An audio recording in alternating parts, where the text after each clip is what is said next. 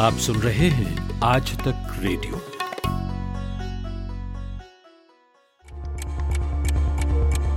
प्रधानमंत्री नरेंद्र मोदी ने अब से थोड़ी देर पहले पूरे देश को लॉकडाउन करने की बात कही Well, the United Kingdom is now on total lockdown. Spain is due to go into a nationwide lockdown starting Monday. Victoria will be in lockdown within the next 48 hours.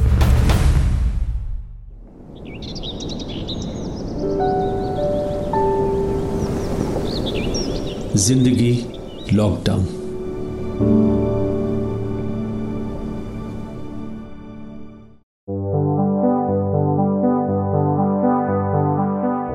lockdown से बहुत परेशानी हो गई है। न कोई बाहर आ सकता है ना जा सकता है। सामान भी लाते डर लगता है। क्या छुए क्या ना छुए इसमें भी डर लगता है। बच्चे मेरे तीनों बाहर हैं। अम्मा की चिंता कितनी जगत व्यापी है। और दूसरी ओर पुलिस अधिकारी की चिंता? जिसके बारे में शायद हम कभी सोचते भी नहीं। वो जो पुलिसकर्मी धूल धूप धुएँ के बीच खड़ा रहता है वो हमारी सुरक्षा सुनिश्चित करने के लिए खड़ा रहता है। वो सबसे ज़्यादा एक्सपोज है सबसे ज़्यादा वनरेबल है इन परिस्थितियों के लिए। वो अपनी ज़िंदगी हथेली पर रखकर इस परिस्थिति में ड्यूटी करता है।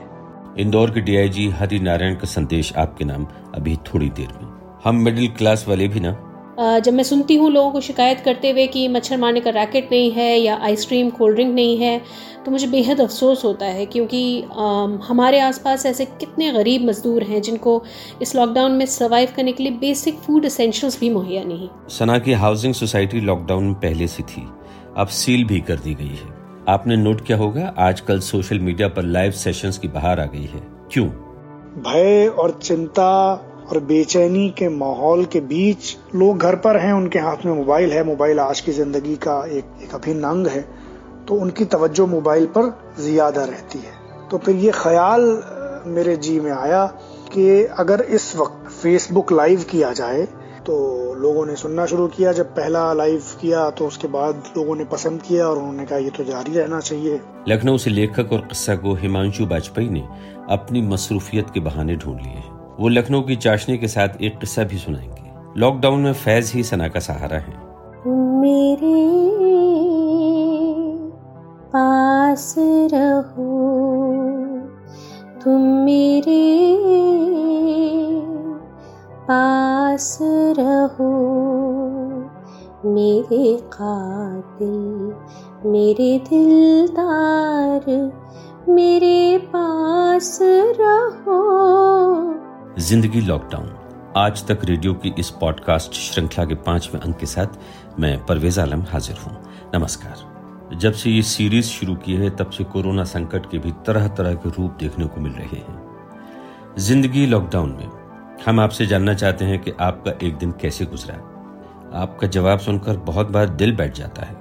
तो हमारे गाँव के लगभग दस आदमी हैं, बारह आदमी हमारे गाँव के हैं और झांसी के भी आदमी है यहाँ पे और यूपी वाले भी है, मुरादाबाद के सात आठ आदमी। कुल मिला के लगभग साठ पैंसठ लोग हैं सब। जी सर, यही जुगी बना हुआ है, इसी में रहते हैं। शाम में दो घंटा लाइट मिलता है और यही पे मोबाइल वोबाइल हल्का फुल्का चार्ज करते हैं, फिर एक फिर कट जाता है, रात में अंधेरे में रहना पड़ता है मच्छर उच्छर बहुत काटता है यहाँ पे। कंपनी वाले कुछ नहीं व्यवस्था किए इसी में से हम लोग का जो इसके पास पेमेंट था ना, जो काम किए थे तो बोला वही देंगे। एक बार पाँच सौ दिया, पाँच पाँच सौ, फिर एक बार पाँच सौ, फिर एक बार दिया हज़ार।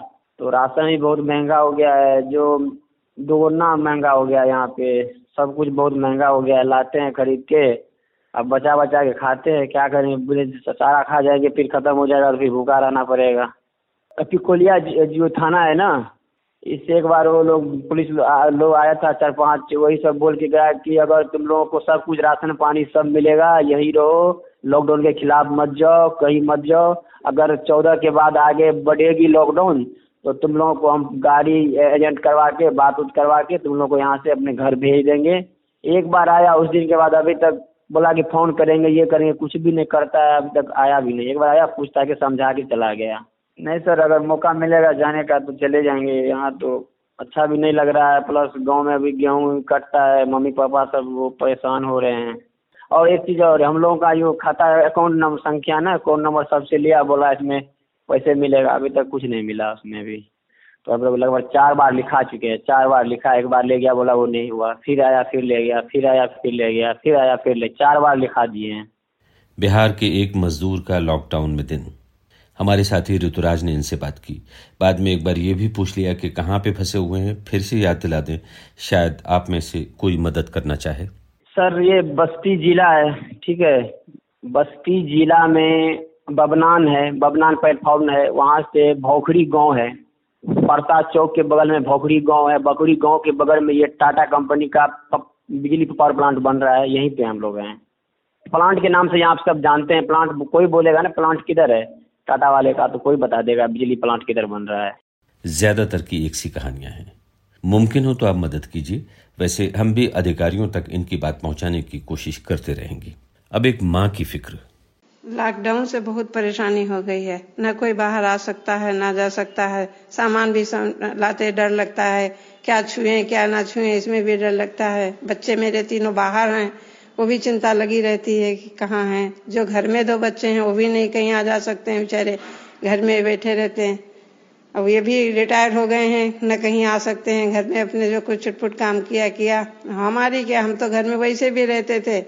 अपने घर का काम किया, महाभारत देखी, रामायण देखी टीवी देखी, इसी में दिन पार हो जाता है। चिंता तो रहती ही है। हर समय दिमाग में रहता क्या छुए, क्या ना छुए, किसमें है, किसमें नहीं है। यही डर सब सताता रहता है। परेशान रहते हैं मन में। न किसी से बात कर सकते हैं, न कहीं जा सकते हैं, न कुछ, कोई पास पड़ोस में है भी नहीं। लखनऊ से अम्मा, अक्सर हम पुलिस की आलोचना करने से नहीं चूकते। लॉकडाउन में भी हम ड्यूटी पर तैनात पुलिस कर्मियों को फिल्मी विलेन से कम नहीं समझते। लेकिन इस वक्त ये अपनी जान पर खेलकर सरकारी आदेश का न सिर्फ़ पालन कर रहे हैं, बल्कि आपसे पालन करवा भी रहे हैं। ज़िंदगी लॉकडाउन के लिए विशेष रूप से डीआईजी इंदौर, मध्य प्रदेश हरि नारायण ने ये आप बीती रिकॉर्ड की है। अपनी बात की शुरुआत में एक छोटी सी घटना से करना चाहता हूँ। दिन भर की भाग दौड़ के बीच में अचानक मुझे एक छोटा सा मैसेज मिला। उस मैसेज में लिखा था, सर, मेरी भी तबीयत ठीक नहीं है। मेरी माँ की उम्र अस्सी वर्ष है। उसे तपेदिक यानी कि टीबी की समस्या है।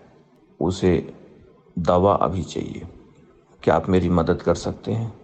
हम जानते हैं कि अगर तपेदिक की दवा न मिले तो समस्या गंभीर हो जाती है। मैं जहाँ था, वहाँ पे तुरंत मैंने अपने एक कार्यालय के कर्मचारी को, एक पुलिसकर्मी को फ़ोन किया और उस व्यक्ति से संपर्क करके उसे तत्काल एक घंटे के अंदर वो दवा पहुँचा दी गई। मैं भूल भी गया। अचानक रात को जब मैं वापस लौटा तो एक फ़ोन आया। चूँकि नंबर मेरे पास वो सेव नहीं था। उस व्यक्ति के चेहरे में, आवाज़ में जो खुशी थी, वो बड़ा सुकून दे गई। इस तरह की घटनाएँ अक्सर होती हैं और इससे बड़ी उलझन, बड़ी ही कसम कस, बड़ी ही मेहनत लोगों से इस तरह कनेक्ट होते हैं। आपको एक सुकून देती है, आपको एक नई ऊर्जा देती है, जब आप कुछ लोगों की मदद कर पाते हैं। और ये मदद वो हज़ारों पुलिसकर्मी लगातार करते हैं। समान तौर पे हम देखते हैं कि एक पुलिसकर्मी जब चौराहे पर खड़ा होता है तो वह लोग उसे देखते हैं कि वो रोकता है, टोकता है, उन्हें घरों तक सीमित रखने के लिए बाध्य करता है। लेकिन ये उसके कार्य का हिस्सा है और ऐसा वो इसलिए करता है ताकि वो हमारी सुरक्षा को इंश्योर कर सके। ये हम लोगों को अजीब लग रहा है, क्योंकि हम एक भूमंडलीकरण के दौर से गुजर रहे थे। ये हमारे लिए संभव था कि हम दिन का खाना दिल्ली में खाएँ और शाम का खाना लंदन में खाएँ। विकास का कितना भूमंडलीकरण हुआ तो नहीं कह सकते, लेकिन इस बीमारी का भूमंडलीकरण ज़रूर हो गया। और अब जो भी नई परिस्थिति है, उसमें हम स्टे लोकल, स्टे सेफ़ की तरफ़ बढ़ रहे हैं। यह स्थानीयता, एक शहर, एक गली, एक मोहल्ले, एक घर और अब एक कमरे तक सीमित हो गई है। शायद वही रास्ता है जब हम इस तरीके से अपने को इस बीमारी से बचा सकते हैं। तो हम इस तरह की स्वतंत्रता, स्वच्छंदता के आदि हो चुके थे कि एक कमरे तक सीमित रहना हमारे लिए बड़ी अजीब सी लगती है। लगता है ज़िंदगी लॉकडाउन हो गई है, लेकिन ये सही नहीं है। वो जो पुलिसकर्मी धूल धूप धुएँ के बीच खड़ा रहता है, वो हमारी सुरक्षा सुनिश्चित करने के लिए खड़ा रहता है। वो सबसे ज़्यादा एक्सपोज है, सबसे ज़्यादा वनरेबल है इन परिस्थितियों के लिए। वो अपनी ज़िंदगी हथेली पर रखकर इस परिस्थिति में ड्यूटी करता है। चाहे हॉस्पिटल की, चाहे दीवारी पर ड्यूटी हो, चाहे क्वारंटाइन सेंटर्स में ड्यूटी हो, लेकिन उसके चेहरे पे आपने कोई शिकन नहीं देखी होगी। वो इसे बड़े ही कर्तव्य बोध के साथ करता है। जब हम लोग यहाँ पर इन सारी जिम्मेदारियों को जब शुरू कर रहे थे, शुरू में जब जिम्मेदारियाँ आई तो हमारी पुलिस टीम ने महसूस किया कि अगर ये जवान जिस तरह इस बीमारी के लिए वलनरेबल हैं, एक आसान निशाना हो सकते हैं अपनी परिस्थितियों के कारण। उन्हें, उनके घर से दूर रखा जाए। इस तरह लगभग हज़ार से ज़्यादा जवानों के लिए अलग अलग सेंटर्स भी बनाए गए, जो कि घर न जाएँ, अपने परिवार से दूर रहें और तब तक दूर रहें जब तक ये चुनौती चल रही है। लगभग हज़ार से ज़्यादा जवानों ने इसे स्वीकार भी किया और वो उन्हीं जगहों पर रहते हैं। हो सकता है उनका परिवार उनसे 100 मीटर 200 मीटर, आधा किलोमीटर दूर रहता हो। लेकिन सबने तय किया, मुख्य तौर पर उन लोगों ने जो कि बहुत ही ज़्यादा संवेदनशील ड्यूटीज़ पे हैं। उन गलियों में तैनात हैं जो कि ऐसे कंटेनमेंट जोन्स हैं। कंटेनमेंट जोन से मेरा मतलब है कि उन इलाकों में जहाँ पर संक्रमण फैल चुका है, जहाँ पर हर व्यक्ति के लिए एक संक्रमण का खतरा है। वहाँ पर ड्यूटी करने वाले व्यक्ति के लिए बड़ी इस बात की संभावना है कि वो संक्रमण को लेकर कहीं और चला जाए, अपने घर वालों तक पहुँचा दे। सबने इसे स्वीकार किया और अंततः वो अपने आधा किलोमीटर दूर, एक किलोमीटर दूर घर न जाने का फैसला किया। दुनिया में कोई भी ऐसा संकट नहीं आया होगा जिसने दुनिया के 200 से ज़्यादा देशों को एक साथ प्रभावित किया होगा। इतने सारे देश एक साथ मिलकर लड़ रहे होंगे। निश्चित तौर पे इस चुनौती से लड़ने के लिए लोगों को थोड़ी छोटी मोटी सुविधाओं का त्याग तो करना ही पड़ेगा। और उन्हें लगता है कि जब एक पुलिसकर्मी उनकी सुविधा, उनकी इच्छाओं के बीच में खड़ा है तो कई बार उससे वे बाधा के रूप में देखने लगते हैं। लेकिन ये सही नहीं है। वहाँ जो भी स्वास्थ्य कर्मी है, जो भी प्रशासनिक अधिकारी है, जो भी पुलिस कर्मी है, जो कटिंग एज पर काम कर रहा है, वो एक निश्चित तौर पे एक खतरे के साथ काम कर रहा है, एक ऊँचे हौफले के साथ काम कर रहा है। और उसके पीछे वजह सिर्फ़ ये है, अपने लोगों को जिनके लिए वो काम करता है, उनके चेहरे पर खुशी ला पाए। चारों तरफ़ कर्फ्यू लगाया गया है, लेकिन एक कर्फ्यू लॉ एंड ऑर्डर का नहीं है। ये एक ऐसी परिस्थिति है जिसमें लोगों को उनके स्वास्थ्य के लिए एक अदृश्य दुश्मन से दूर रखने की कवायद है। हमारा इंदौर शहर ज़िंदा दिली के लिए जाना जाता है, एक उत्साह के लिए जाना जाता है। आज कोई समस्या से जूझ रहा है, लेकिन हमें पूरी उम्मीद है कि हम एक मज़बूत टीम के साथ, जिसमें हमारे सारे मित्र हैं, हमारे सारे साथी हैं, हमारे सारे स्वास्थ्यकर्मी हैं, सारे पुलिसकर्मी हैं, हमारे सारे पुलिस के जवान हैं, एक मज़बूत हौसले के साथ इस बीमारी पर, इस चुनौती पर। हम विजय हासिल करेंगे। इंदौर से पुलिस डीआईजी हरि नारायण जहाँ कोरोना के मरीजों की तादाद पूरे राज्य में सबसे ज़्यादा है। डॉक्टर्स नर्सेज और पुलिसकर्मी अपनी जान की बाजी लगाकर कोरोना की रोकथाम में लगे हैं। Radio podcast series, Zindagi lockdown. आप आज तक रेडियो पर सुन रहे हैं। मेरा नाम है परवेज आलम। अब एनसीआर दिल्ली का इलाका नोएडा, जहाँ कई जगहों को पुलिस ने लॉकडाउन के बावजूद सील कर दिया है। आदाब, मेरा नाम सना राशिद सिद्दीकी है और मैं एक सीनियर लर्निंग एक्सपीरियंस आर्किटेक्ट हूँ। मैं नोएडा में रहती हूँ और एक मल्टीनेशनल लर्निंग सॉल्यूशंस कंपनी के साथ काम करती हूँ। ये लर्निंग सॉल्यूशंस अलग मीडियम के हो सकते हैं, जैसे web based training instructor led classroom training videos virtual instructor led training वगैरह वगैरह। वैसे तो हमारी कंपनी फ्लेक्सिबल वर्किंग आवर्स को प्रमोट करती है, लेकिन कंप्लीट लॉकडाउन के बाद तो सभी एम्प्लॉयज़ घर से ही काम कर रहे हैं। वीकडेज में तो पता भी नहीं चलता कि हम ऑफ़िस में नहीं, बल्कि घर से काम कर रहे हैं। क्योंकि मुसलसल रबता रहता है अपनी टीम और क्रॉस फंक्शनल टीम्स के साथ। हम रोज़ सुबह और शाम डेली हडल्स करते हैं जो ग्रुप कॉल्स होती हैं जिसमें हम काम के स्टेटस और टास्क को डिस्कस करते हैं। आ, शाम की हडल में हम सब अपने वीडियोस ऑन कर लेते हैं और काम के साथ साथ अपने पर्सनल चैलेंजेस फीलिंग्स को भी डिस्कस कर लेते हैं। वीकेंड्स um, पूरी तरह फैमिली के लिए डेडिकेटेड रहता है। um, हम साथ बैठकर मूवीज़ देखते हैं ब्रेकफास्ट लंच और डिनर बनाते हैं और घर की सफ़ाई भी साथ करते हैं। um, एक अलग ही रूटीन बन गया है और ऐसा लगता है कि हम आने वाले वक्त में इन दोनों को ज़रूर अच्छी यादों की तरह संभाल कर रखेंगे। मुझे नॉवेल्स पढ़ने का पोइट्री लिखने का और गाने का काफ़ी शौक़ है, जो मैं वीकेंड्स पर ज़रूर पूरा करती हूँ। अभी पिछले दिनों नोएडा के कुछ एरियाज़ को सील कर दिया गया है और मैं जिस सेक्टर में रहती हूँ, वो भी सील्ड जोन में आ गया है। क्योंकि हम गेटेड कम्युनिटी में रहते हैं ग्रोसरी के लिए सोसाइटी के अंदर ही इंतज़ाम कर दिए गए हैं। इसके अलावा रोज़ सुबह नोएडा अथॉरिटी के सप्लायर ताज़ा फल सब्ज़ियाँ लेकर आते हैं। हाँ लिमिटेड सप्लाई है, लेकिन है तो। जब मैं सुनती हूँ लोगों को शिकायत करते हुए कि मच्छर मारने का रैकेट नहीं है या आइसक्रीम कोल्ड ड्रिंक नहीं है तो मुझे बेहद अफसोस होता है क्योंकि हमारे आसपास ऐसे कितने गरीब मज़दूर हैं जिनको इस लॉकडाउन में सर्वाइव करने के लिए बेसिक फ़ूड असेंशल्स भी मुहैया नहीं। ये वक्त पूरी ह्यूमैनिटी के लिए आजमाइश का दौर है और मेरा ये मानना है कि हम सब खुश किस्मत हैं, अगर हम अपनों के साथ हैं। ये साथ ही हमें ताकत देता है कि हम सब उस सुबह का इंतज़ार कर सकें, जो इस अंधेरी रात को हमेशा के लिए ख़त्म कर सके। मैं आपके लिए फैज़ अहमद, फैज़ की नज़म तुम मेरे पास रहो, पेश कर रही हूँ। उम्मीद है कि आपको पसंद आएगी। आप सब अपना ख्याल रखें, घर में रहें और सेफ़ रहें। खुदा हाफिज़। तुम मेरे पास रहो। तुम मेरे पास रहो। मेरे कातिल, मेरे दिलदार, मेरे पास रहो। जिस घड़ी रात चले जिस घड़ी रात चली। आसमानों का लहू पी के सियाह रात चले। मरहमे मुश्क लिए, निश्तर अलमास लिए। बैन करते हंसती हुई गाती निकले। दर्द के कासनी पाजेब बजाती निकले।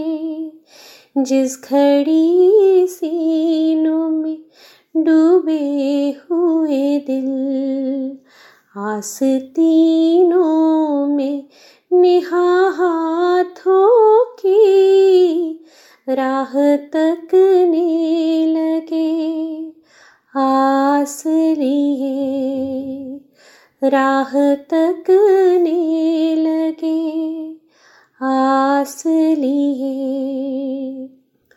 और बच्चों के बिलकने की तरह कुल कुल में बहरे नासूद की मछली तो मनाए न बने।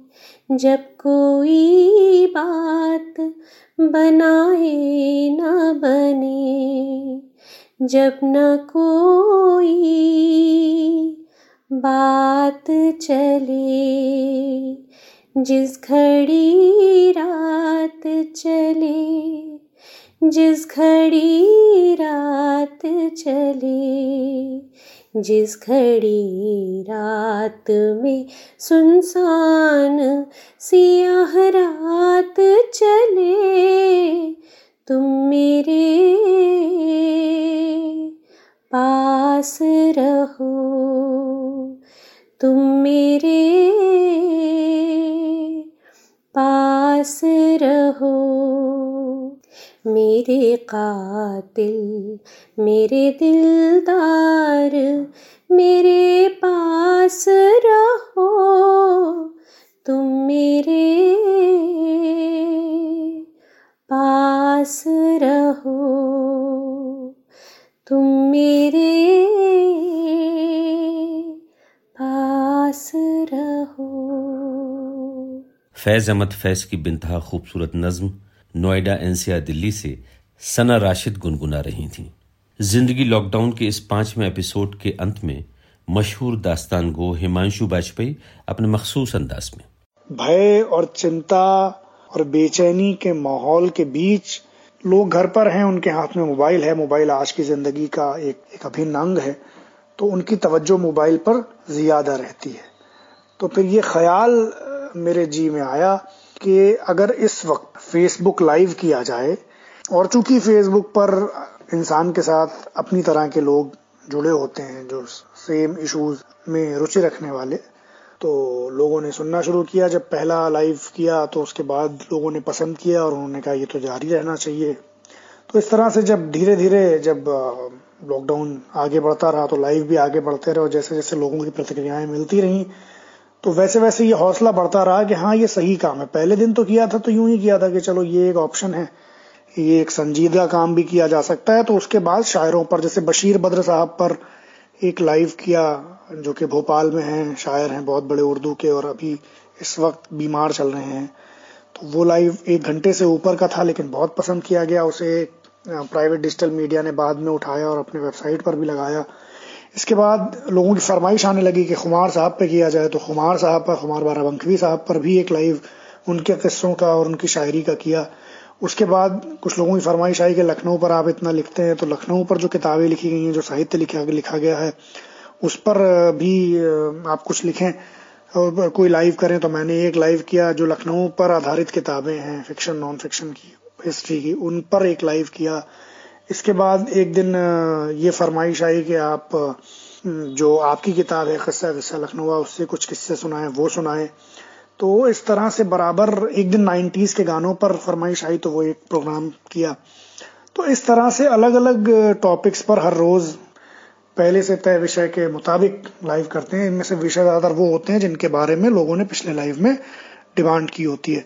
तो इसी सिलसिले में, चूँकि बहुत दिनों से लोग कह रहे थे जो अवधि के लिए काम करने वाले लोग हैं, अवधि भाषा के लिए, चूँकि लखनऊ अवध में आता है मैं लखनऊ में रहता हूँ तो किसी ने मुझसे कहा कि उन्होंने लखनऊ में पान खाया था, उन्हें बहुत अच्छा लगा था तो आप कुछ पान के बारे में कुछ बताएँ। तो मैंने उन्हें बताया कि लखनऊ जो है, वो पान के लिए मशहूर है, और पान से जुड़ी एक दिलचस्प बहस ये भी है कि पान लगाए जाते हैं या बनाए जाते हैं। जहाँ एक तरफ़ आवाम में पान लगाने का मुहावरा ही ज़्यादा मकबूल है, वहीं दूसरी ओर पान के गाढ़े शायकीन और पुराने लोग कहते हैं कि पान लगाए नहीं जाते, बनाए जाते हैं। इस बात को मजबूती देने के लिए बरसों से एक किस्सा भी सुनाया जाता रहा है। वो किस्सा मैं आपको सुनाता हूँ कि हुआ यूँ कि एक दफ़ा लखनऊ में एक दिल फेंक नवाब साहब को एक पनवाड़िन दिखाई दी। नवाब साहब उस पर फरेफ्ता हो गए और पास जाकर बोले, बी पनवाड़िन, दस पान लगाना। पनवाड़िन भी खास लखनऊ की थी। उसने फ़ौरन अपने तेवर कड़े किए और अपने जूते की नोक पर हाथ रखकर बोली, कितने लगाऊँ?